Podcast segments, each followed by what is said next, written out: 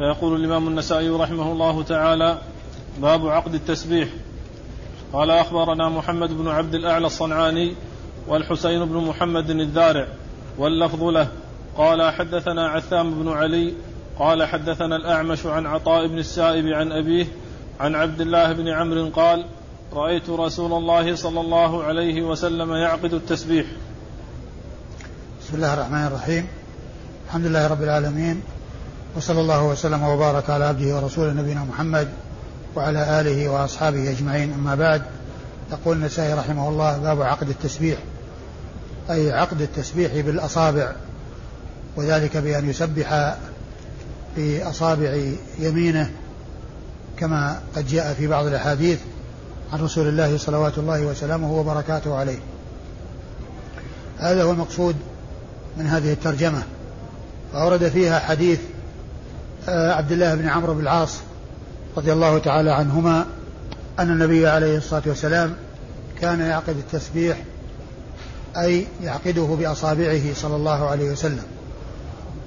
وفي أصابع يمينه كما جاء في بعض الأحاديث.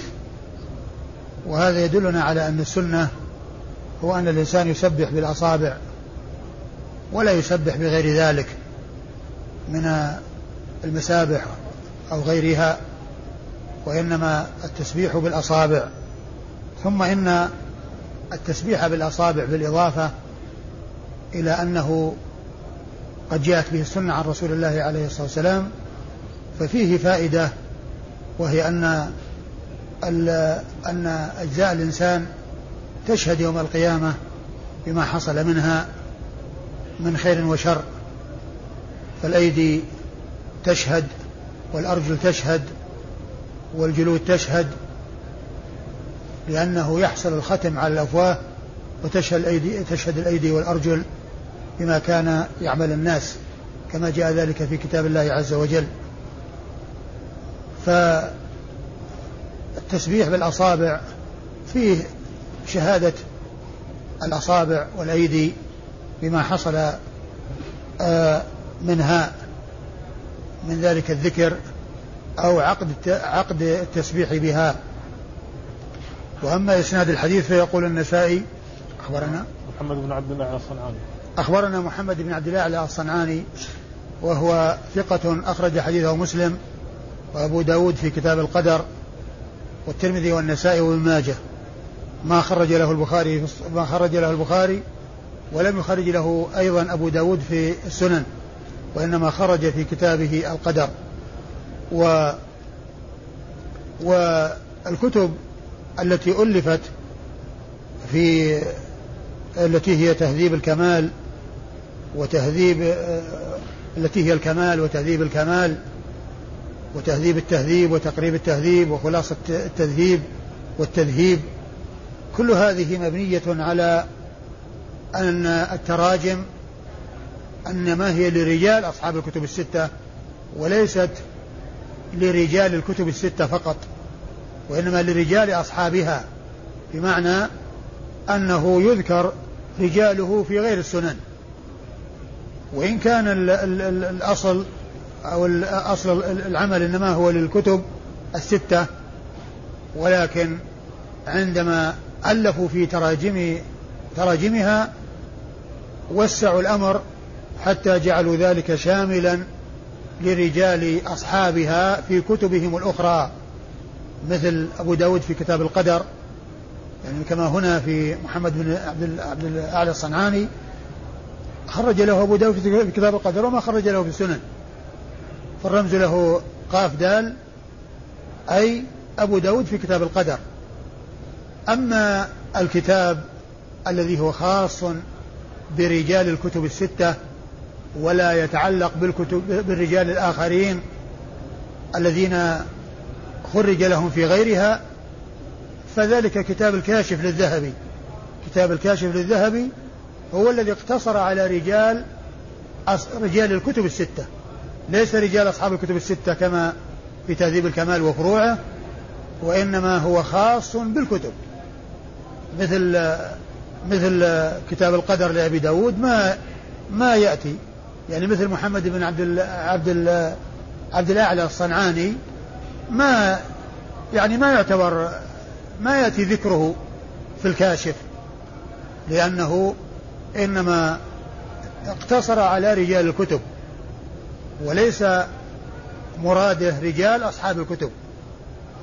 فكتاب الكاشف هو الذي اشتمل على تراجم الكتب الستة الذين جاء ذكرهم في الكتب الستة. وما جاء في كتب جاء ذكرهم في الكتب الأخرى مثل الأدب المفرد للبخاري والقراءة خلف الإمام وغيرها وخلق أفعال العباد وغيرها فالرجال الذين يأتون فيها لا يأتي لهم ذكر في الكاشف وإنما الكاشف مقتصر على رجال الكتب الستة. هذا محمد بن عبد الأعلى الصنعاني و آه، و وحسين بن محمد وحسين ابن محمد وحسين. والحسين بن محمد الذارع. وحسين بن محمد الذارع.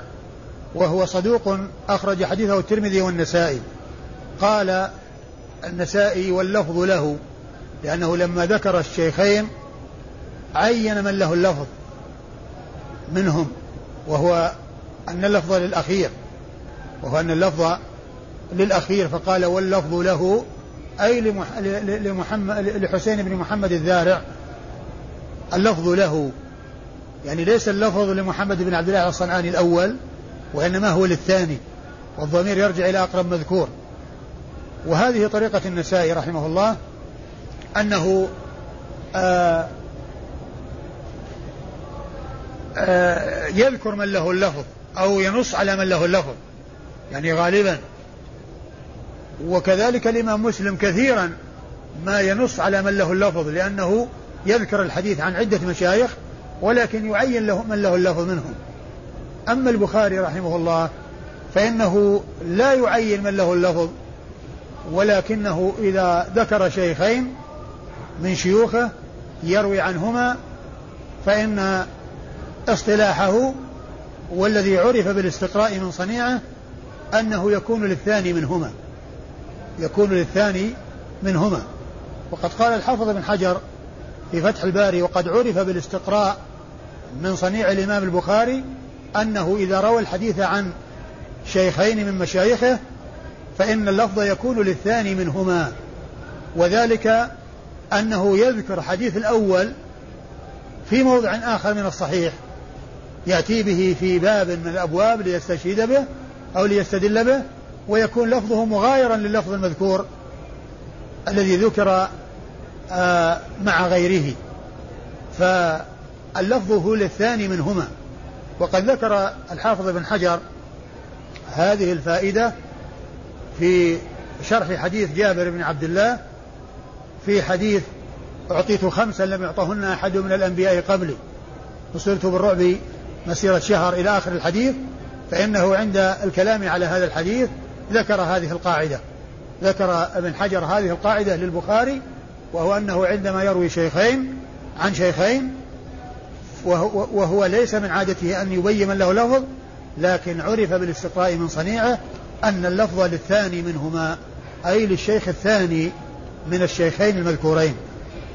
آه، آه، فإذا طريقة النسائي أنه آه، غالبا يسمي ولكنه أحيانا لا يسمي لكن ليس مضطردا أن له قاعدة بأنه يكون للأول أو يكون للثاني.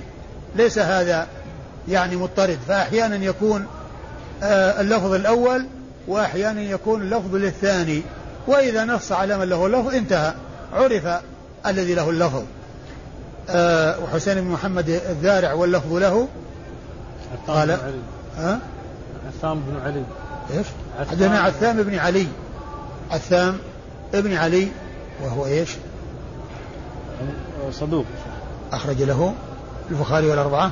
أخرجه في النسائي فقط. نعم. النسائي فقط. النسائي؟ نعم.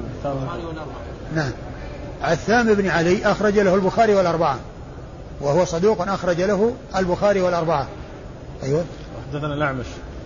عن الأعمش وهو سليمان بن مهران الكاهلي الكوفي وهو ثقة يدلس وحديثه أخرجه أصحاب الكتب الستة.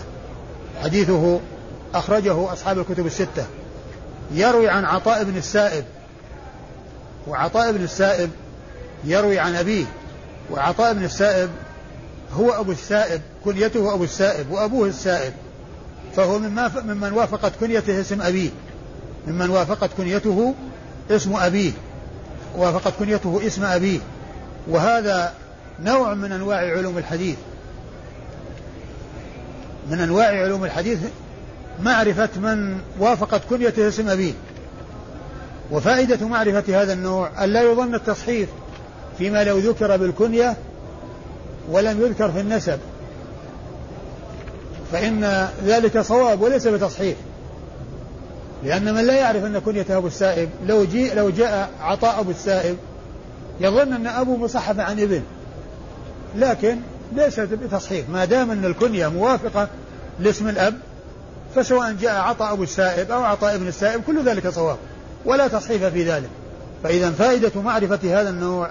الأمن من أن يظن التصحيف فيما لو آه، اشتهر عند أحد بالنسب ولم يعرف الكنية فجاء ذكره مكنن ليس منسوب بأن قيل عطاء أبو السائب يظن أن ابن صحفت وتحولت إلى أبو.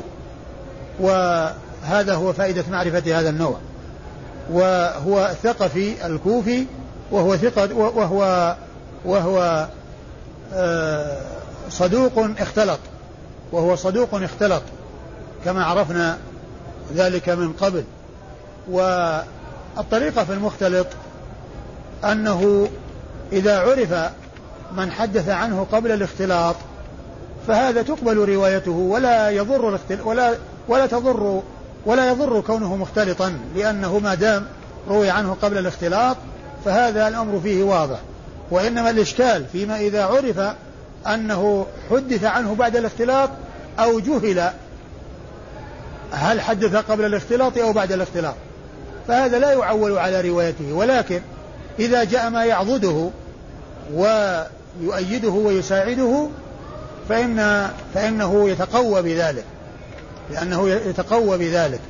إذا جاء شيء يعضده من الأحاديث. والأعمش لم أجد في ترجمة عطاء بن السائب في تهذيب التهذيب ذكر الأعمش في آه، روايته قبل الاختلاط أو بعده ولا أدري. يعني لا لا أعلم الآن. يعني آه، حالة رواية الأعمش عن عطاء بن السائب هل هي قبل الاختلاط أو بعد الاختلاط؟ لكن آه، بعض العلماء حسنوا حديثه وأثبتوه ومنهم الألباني في كتابه آه، آه، صحيح السنن فإنه ذكر من قبيل ما هو ثابت وما هو مقبول. من قبيل ما هو ثابت وما هو مقبول.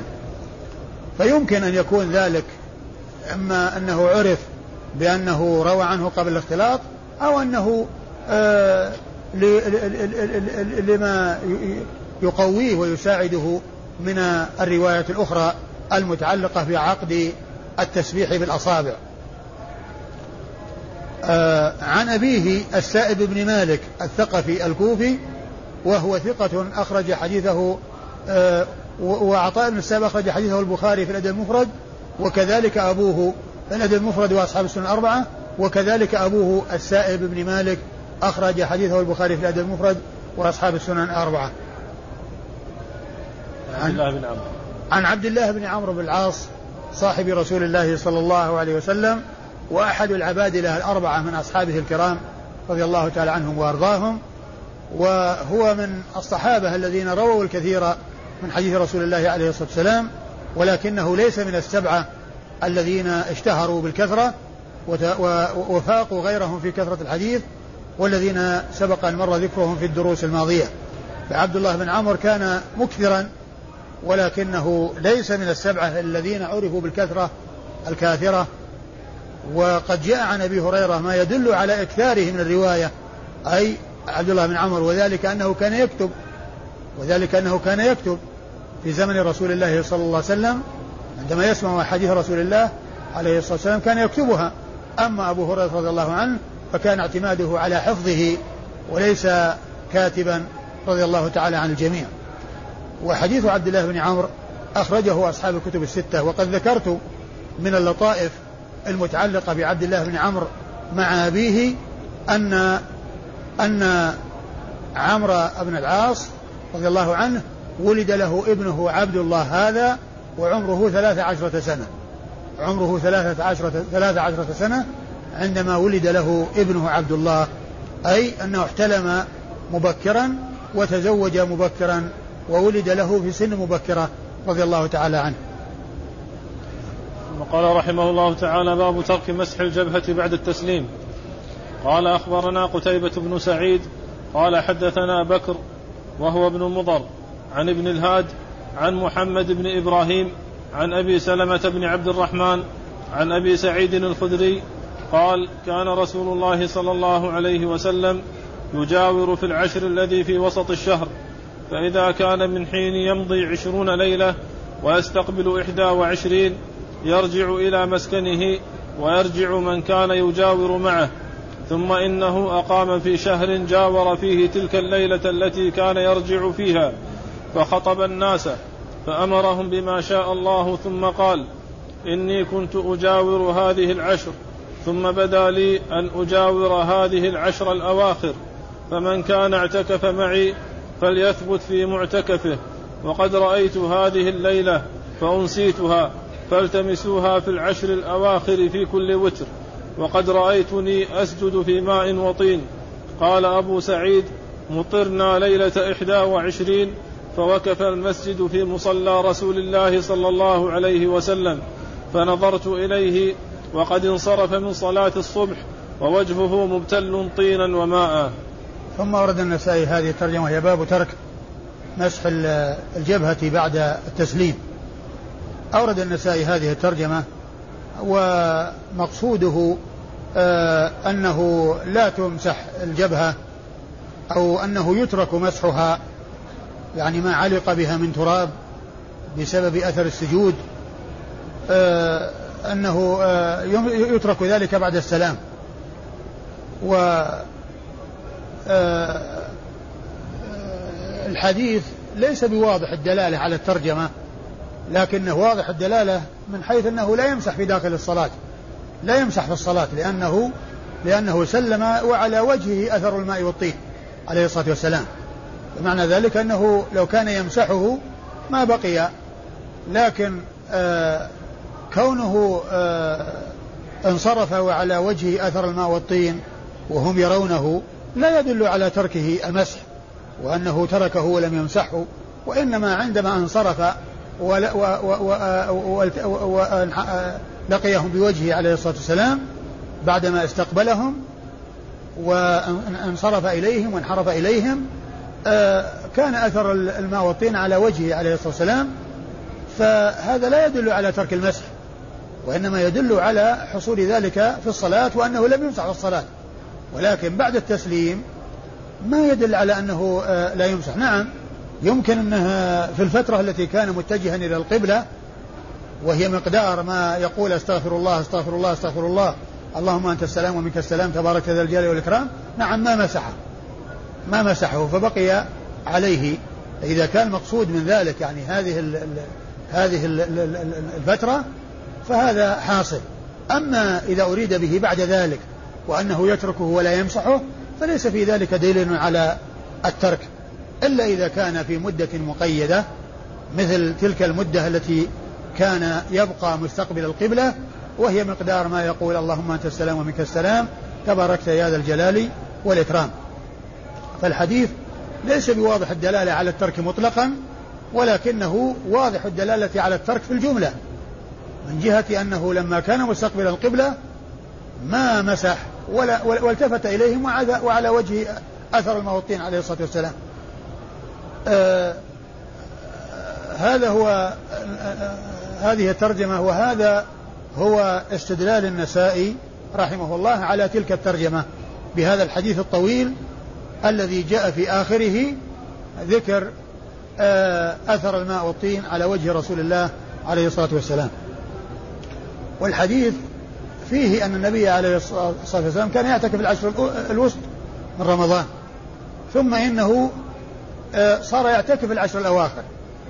وكان عليه الصلاة والسلام اعتكف العشر الوسط ثم بعد ذلك آه، آه، لما كانت الليلة التي يخرج فيها وهي ليلة 21 لأن العشر آخرها ليلة عشرين. آخر العشر الوسطى ليلة عشرين لأن واحد وعشرين من العشر الأواخر. فلما كان في ليلة واحد وعشرين بقي ولم يخرج عليه الصلاة والسلام وخاطب الناس وقال أنني كنت أجاور أي أعتكف وأنه بدالي أن أعتكف العشر الأواخر فمن اعتكف معي فليمكث. يعني فليبقى على اعتكافه في العشر الأواخر. ثم كان عليه الصلاة والسلام يعتكف العشر الأواخر فقط. ثم كان بعد ذلك عليه الصلاة والسلام يعتكف العشر الأواخر. وكان يلتمس ليلة القدر. ثم علم بأنها في العشر الأواخر فكان اقتصاره في الاعتكاف على العشر, على العشر الأواخر. وقال عليه الصلاة والسلام إن آه، إنني كنت أريت هذه الليلة هي ليلة القدر والمراد بالليلة يعني العهد لأن ما قال ليلة القدر ولكن هنا المراد به العهد الذهني الليلة أي ليلة القدر لأن المقصود بها شيء معهود في الأذهان لأن ما تقدم ليلة القدر ذكر ما تقدم لليلة القدر ذكر فالمراد به العهد الذهني. الألف واللام للعهد الذهني أي الليلة المعهودة في الأذهان وهي ليلة القدر. آه ويأتي العهد يكون ذكريا فيما إذا تقدم آه مذكور ثم آه، جاء جاءت ال بعدها لترجع إلى المتقدم. مثل قوله سبحانه وتعالى إنا أرسلنا إلى فرعون رسولا فعصى فرعون الرسول. فكلمة الرسول ترجع إلى رسول التي قبلها. فهذا يقول عهد ذكري. عهد ذكري يعني يرجع إلى مذكور في الكلام. أرسلنا إلى فرعون رسولا فعصى فرعون الرسول. الرسول الألف واللام هذه للعهد الذكري. ترجع إلى رسولا المتقدمة. وأما إذا لم يتقدم شيء مثل هذا الموضع الذي معنا هذه الليلة أي ليلة القدر. لأن شيء معهود في الأذهان ليلة القدر. كان يتحراها أو آه، آه، يأمل أن يحصلها عليه الصلاة والسلام. ثم قال ثم قال إنني آه، أريت هذه الليلة وإني أنسيتها. يعني أخبر عنها ثم إنه أنسيها. ثم قال ورأيت يعني أنني أسجد في صبيحتها بماء وطين. أني أسجد في صبيحتها بماء وطين. يعني رأى في المنام عليه الصلاة والسلام أنه يسجد في صبيحتها بماء وطين فحصل مطر في تلك الليلة ليلة 21 فوقف المسجد على مصلى رسول الله عليه الصلاة والسلام فابتل وكان يسجد وعندما سجد يسجد عليه الصلاة والسلام يعلق الماء والطين في جبهته فانصرف إلى الناس من مصلاه وعلى وجهه وعلى وجه أثر الماء والطين عليه الصلاة والسلام. وعلى وجهه أثر الماء والطين صلى الله عليه وسلم ف آه، فكانت تلك الليلة أو تلك السنة ليلة القدر ليلة 21 لأنها مطابقة للرؤية التي رآها رسول الله عليه الصلاة والسلام. وهذا يدلنا على أن ليلة القدر تتنقل وأنها ليست ثابتة في ليلة معينة لا تتقدم ولا تتأخر هي في العشر الأواخر هي في العشر الأواخر وفي الأوتار أرجى وفي ليلة 27 أرجى من غيرها لكن لا يقطع بأنها هي هذه الليلة بعينها. ثم هذا الحديث مع الأحاديث الأخرى التي تدل على أنها ترجى في كل وتر وما جاء من أن ليلة القدر أنها أرجاها اللي هي 27 أرجى أرجى الليالي وأنه حصل في تلك السنة أنها في ليلة 21 هذا يدل على أن ليلة القدر تتنقل. ولكنها في العشر ما تخرج عنها. ما تخرج عن العشر ولكنها لا تكون ثابتة دائما وأبدا على ليلة واحدة لا تتقدم عنها ولا تتأخر عنها بل تتنقل. لأن هذا الحديث الذي حصل أو هذه السنة التي وقعت وقع فيها ليلة 21 مع حث الرسول صلى الله عليه وسلم على آه، تحريها في العشر الأواخر وفي أوتار العشر الأواخر وكذلك يعني جاء في ليلة 27 آثار عليها بخصوصها لا يقطع بشيء من الليالي ولكن آآ آآ بعضها يكون أرجى من بعض ولكنها كما ذكرت تتنقل لدلالة هذا الحديث الذي معنا وهو حديث أبي سعيد الخدري رضي الله عنه الذي كان أريها وأنه كان يسجد في صبيحتها في ماء وطين. صلوات الله وسلامه وبركاته عليه. قتيبة بن سعيد. نعم. قتيبة بن سعيد. آه، وش في آخره؟ في آخر الحديث؟ آخر الحديث فنظرت إليه وقد انصرف من صلاة الصبح. أيوه. ووجهه ممتل طينا وماء. أيوه. نعم. حدثنا أخبرنا قتيبة بن سعيد. قتيبة بن سعيد هو قتيبة بن سعيد بن جميل بن طريف البغلاني وبغلان قرية من قرى بلخ. وبلخ هي من أكبر مدن خراسان. من أكبر مدن خراسان بلخ آه، آه، بغلان التي ينتسب إليها قتيبة بن سعيد. هو هي هي قرية من قرى بلخ. وهو ثقة ثبت أخرج حديثه أصحاب الكتب الستة. ثقة ثبت أخرج حديثه أصحاب الكتب الستة. وكانت وفاته سنة 240 وولادته سنة 150 عمره 90 سنة. فعمر وأدرك المتقدمين لأنه ولد في السنة التي مات فيها أبو حنيفة وولد فيها الشافعي. ولد في السنة التي ولد فيها الشافعي ومات فيها أبو حنيفة وهي سنة 150 والشافعي توفي سنة 204 وعاشت وعاش قتيبة بعد الشافعي 36 سنة. فعمره تسع تسعون سنة. ولهذا أدرك المتقدمين أدرك المتقدمين. وهكذا يكون التفاوت بين الطبقات.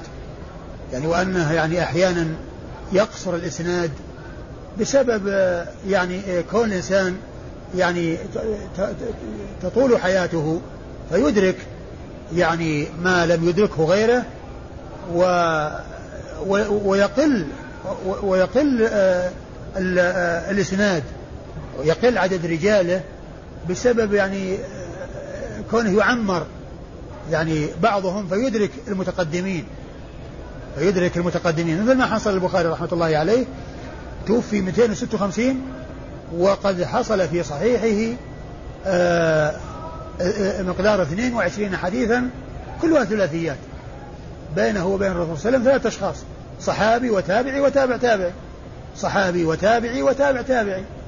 يعني وهذا يحصل يعني بمثل هذا. يعني شخص يكون عمره طويل فيدرك المتقدمين ثم يعني يعمر ويدركه آه، يعني من بعده فيقل رجال الإسناد.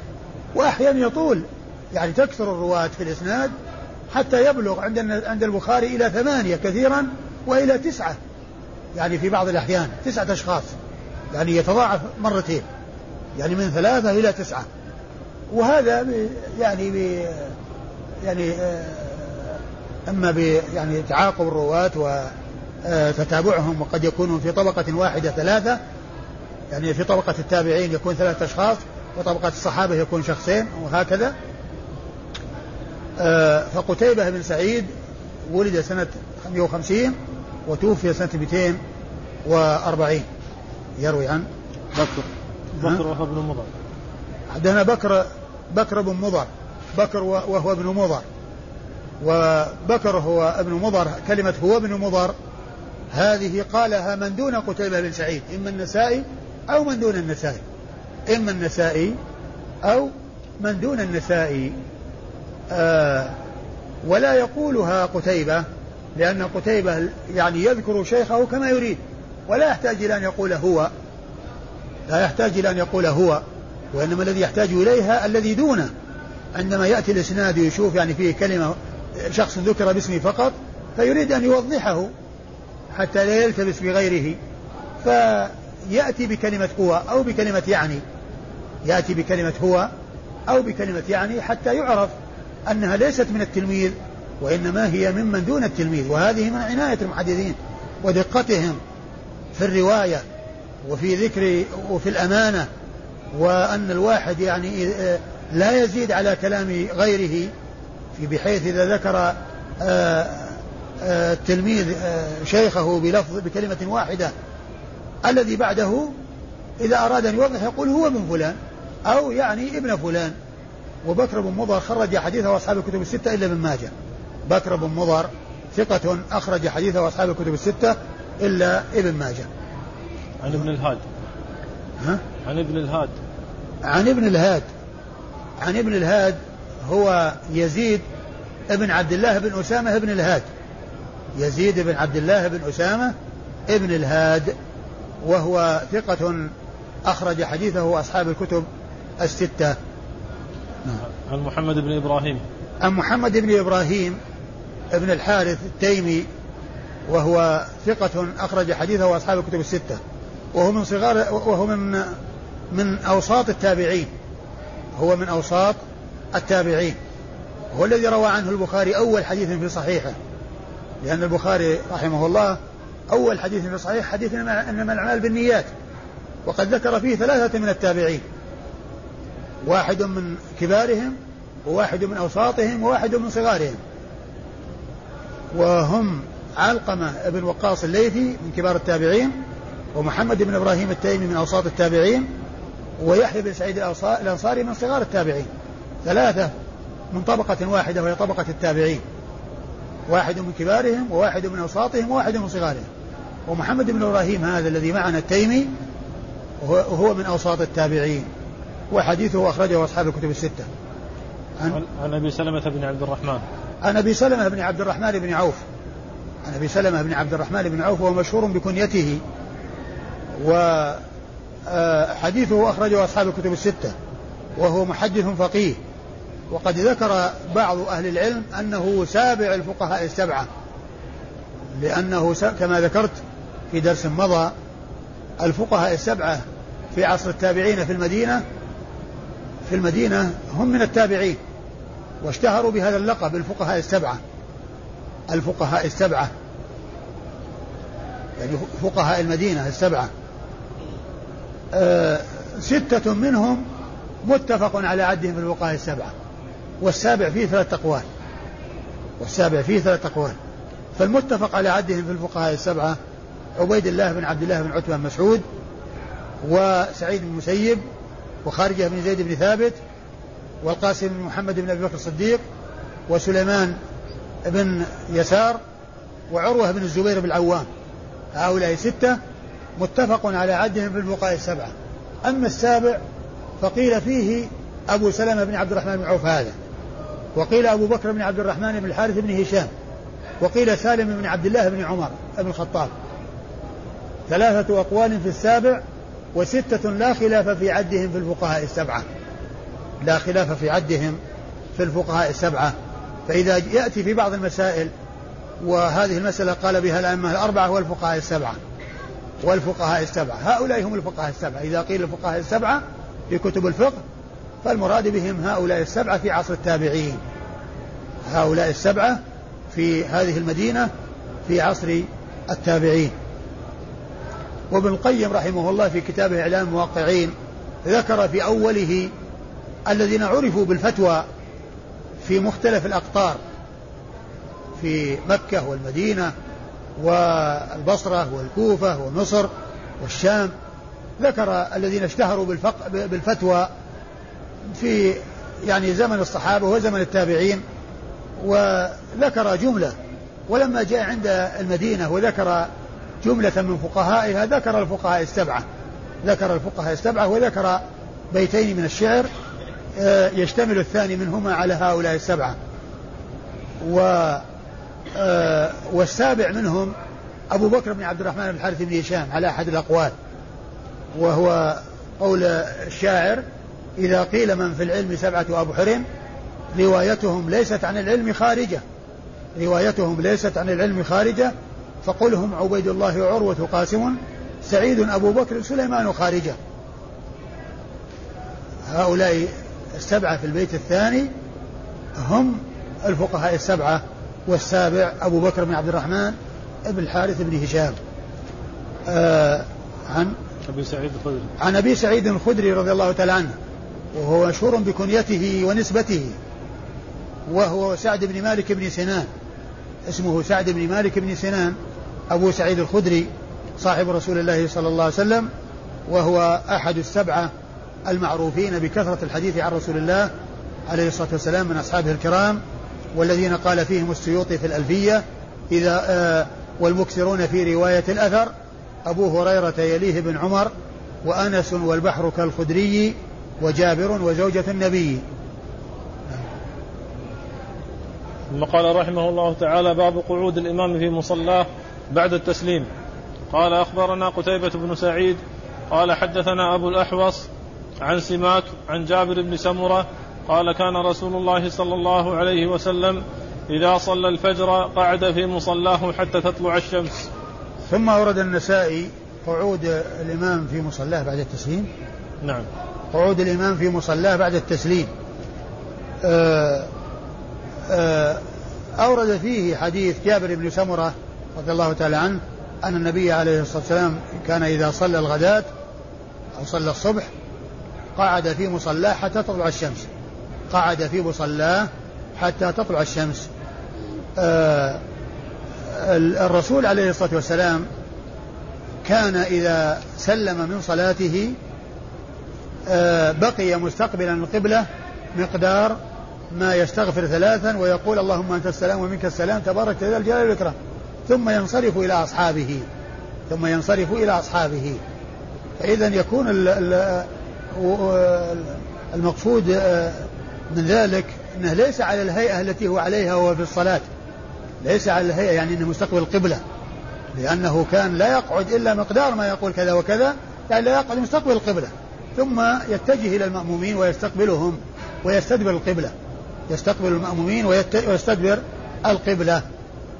وإذا فما جاء في الحديث من ذكر أنه لا يقعد في مصلاه إلا مقدار كذا يعني معناه أنه متجه إلى جهة القبلة. وهذا الحديث الذي معنا يعني معناه أنه يكون في مصلاه و وإن كان ليس على الهيئة التي كان عليها وهو في الصلاة ليس على الهيئة التي التي هو عليها وهو في الصلاة. آه. قتيبة بن سعيد. والحديث إيش؟ قتيبة بن سعيد. آه يقول النسائي أخبرنا قتيبة بن سعيد وقد مر ذكره في الإسناد الذي قبل هذا.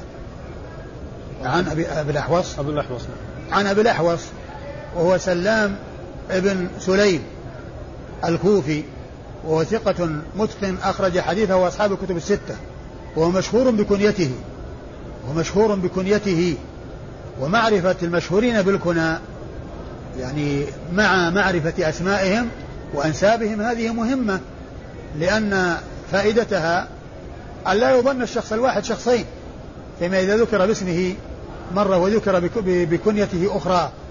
فقد يظن آه هذا غير هذا. ولكن إذا عرف أن هذه الكنية لفلان فسواء جاء باسمه أو جاء في كنية بكنيته لا يلتبس على من له علم ومعرفة بهذا الأمر. وأبو الأحوص هو سلام بن سليم. سلام ابن سليم وهو ثقة متقن أخرج حديثه أصحاب الكتب الستة. وسلام بن سليم توفي سنة 179 179 وهي السنة التي مات فيها الإمام مالك. 179 وقتيبة بن سعيد ولد سنة 150 كما عرفنا. معناه أنه أدرك 29 يعني من حياة من حياة أبي الأحوص يعني لأن قتيبة عمر فأدرك المتقدمين. يعني أدرك الإمام مالك وأدرك من قبل الإمام مالك وأدرك أبو الأحوص فأدرك يعني 29 من حياة أبي, الأحوص. يعني أبو الأحوص في آخر حياته وهذا في أول حياته فأدرك 29 منها. يعني في آخر حياة أبي الأحوص أدرك قتيبة بن سعيد 29 فيروي عنه. يعني فكما قلت يعني هنا يحصل التفاوت في الطبقات والتقدم والتأخر في الطبقات. عن سماك. عن سماك بن حرب. عن سماك ابن حرب وهو صدوق أخرج حديثه البخاري تعليقا ومسلم وأصحاب السنن الأربعة. عن عن جابر عن جابر بن سمرة بن جنادة وهو صحابي بن صحابي رضي الله تعالى عنه وعن أبيه وعن الصحابة أجمعين وحديثه أخرجه أصحاب الكتب الستة. ثم قال رحمه الله أخبرنا أحمد بن سليمان قال حدثنا يحيى بن آدم قال حدثنا زهير وذكر آخر عن سماك بن حرب قال قلت لجابر بن سمرة كنت تجالس رسول الله صلى الله عليه وسلم؟ قال نعم كان رسول الله صلى الله عليه وسلم إذا صلى الفجر جلس في مصلاه حتى تطلع الشمس فيتحدث أصحابه يذكرون حديث الجاهلية وينشدون الشعر ويضحكون ويتبسم صلى الله عليه وسلم. ثم ورد النسائي حديث جابر بن سمرة من طريق أخرى وهو آه، أطول من آه، الطريق الأولى. وذلك أن أن جابر بن سمرة رضي الله عنه قيل له أنت تجالس رسول الله صلى الله عليه وسلم؟ قال نعم. وكان عليه الصلاة والسلام إذا صلى الصبح جلس في مصلاه حتى تطلع الشمس وأصحابه ويتحدث أصحابه ويتحدث أصحابه وينشدون الشعر ويضحكون ويتبسم رسول الله عليه الصلاة والسلام يعني مما يحصل منهم.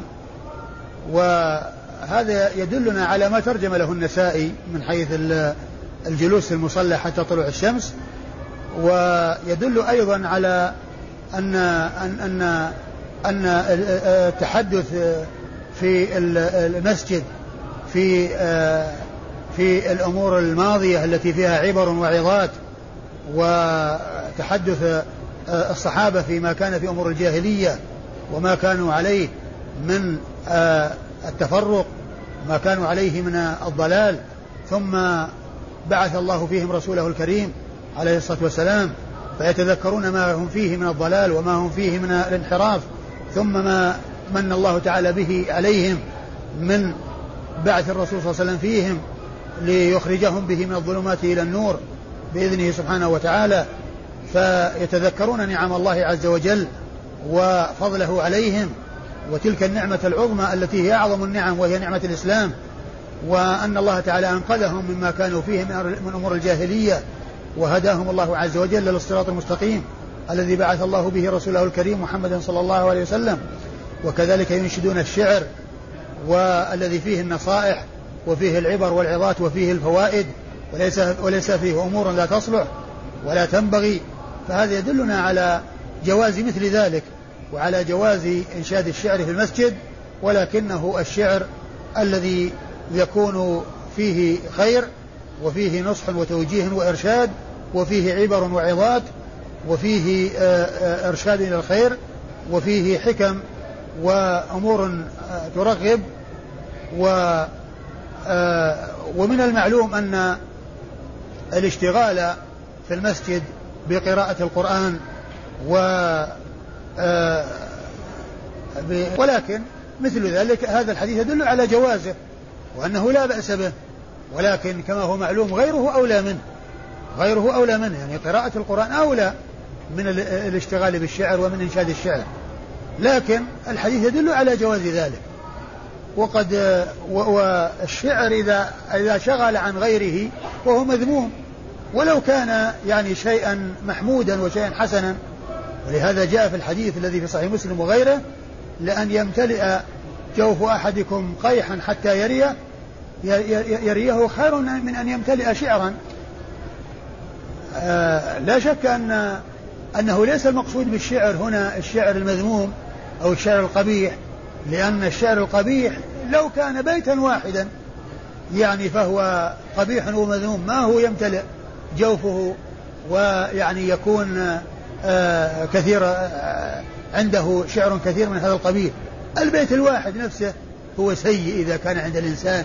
وإذا كان يعتني به الإنسان ويتحدث آه، به الإنسان ويعجب آه، الإنسان إذا كان قبيحا بيت واحد من الشعر هو سيء مذموم. لكن المقصود من ذلك الذي هو غير مذموم إذا إذا أدى إلى ما إلى ما إلى إلى الشغل عما هو خير أو الاشتغال عما هو خير. الاشتغال عما هو خير. لكن إذا حصل في بعض الأحيان لا بأس بذلك.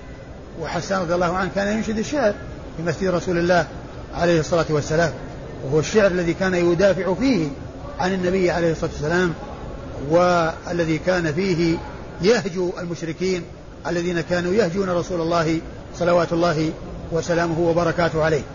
ثم هذا الفعل الذي فعلوه وسكوت النبي عليه الصلاة والسلام عليه دل على جوازه وهذا من قبيل الإقرار لأن السنة قول وفعل وتقرير. قول رسول الله عليه الصلاة والسلام وفعله وتقريره. وهذا مثال للتقرير. لأنهم كانوا يتحدثون وينشدون والرسول صلى الله عليه وسلم يراهم ويتبسم ولم ينكر عليه. وهو عليه الصلاة والسلام لا يسكت على باطل ولا يقر على باطل. فهو لما أقرهم علم أنه جائز وأنه سائغ وأنه لا بأس به. وإسناد الحديث أحمد بن سليمان. أخبرنا أحمد بن سليمان الرهاوي وهو ثقة حافظ أخرج حديثه النسائي وحده. يحيى بن آدم. قال أخبرنا يحيى بن آدم الكوفي وهو ثقة آه، فاضل آه، مصنف من كتبه كتاب الخراج وحديثه عند أصحاب الكتب الستة. حدثنا زهير. حدثنا؟ حدثنا زهير. حدثنا زهير وهو بن معاوية. زهير بن معاوية الكوفي وهو وهو ثقة خرج حديثه أصحاب الكتب الستة. وذكر آخر. قال وذكر آخر يعني مع زهير. وذكر آخر مع زهير. يعني الذي آه الذي ذكر هو التلميذ الذي هو الذي هو يحيى بن آدم. يحيى بن آدم. يعني يحيى بن آدم ذكر آخر يعني مع زهير. ولكنه الذي دونه ما يعني الذي دونه ما ذكر هذا الآخر ما سماه. لكن كما أشرت من قبل مثل ذلك لا يؤثر لأن هذا إبهام إبهام غير مؤثر لأن الإسناد ما بني على المبهم بل مبني على المظهر الذي ذكر وهو زهير والإعتماد عليه وذلك الآخر سواء كان يعني ثقة أو ضعيف لا يؤثر. الحكم على المذكور الذي هو زهير بن معاوية. عن سماك بن حرب. عن سماك بن حرب عن سمرة بن جندب وقد مر ذكرهما عن جابر بن سمرة. عن جابر بن سمرة رضي الله عنه وقد مر ذكرهما في الإسناد الذي قبل هذا. والله تعالى أعلم وصلى الله وسلم وبارك على عبده ورسوله نبينا محمد وعلى آله وأصحابه أجمعين.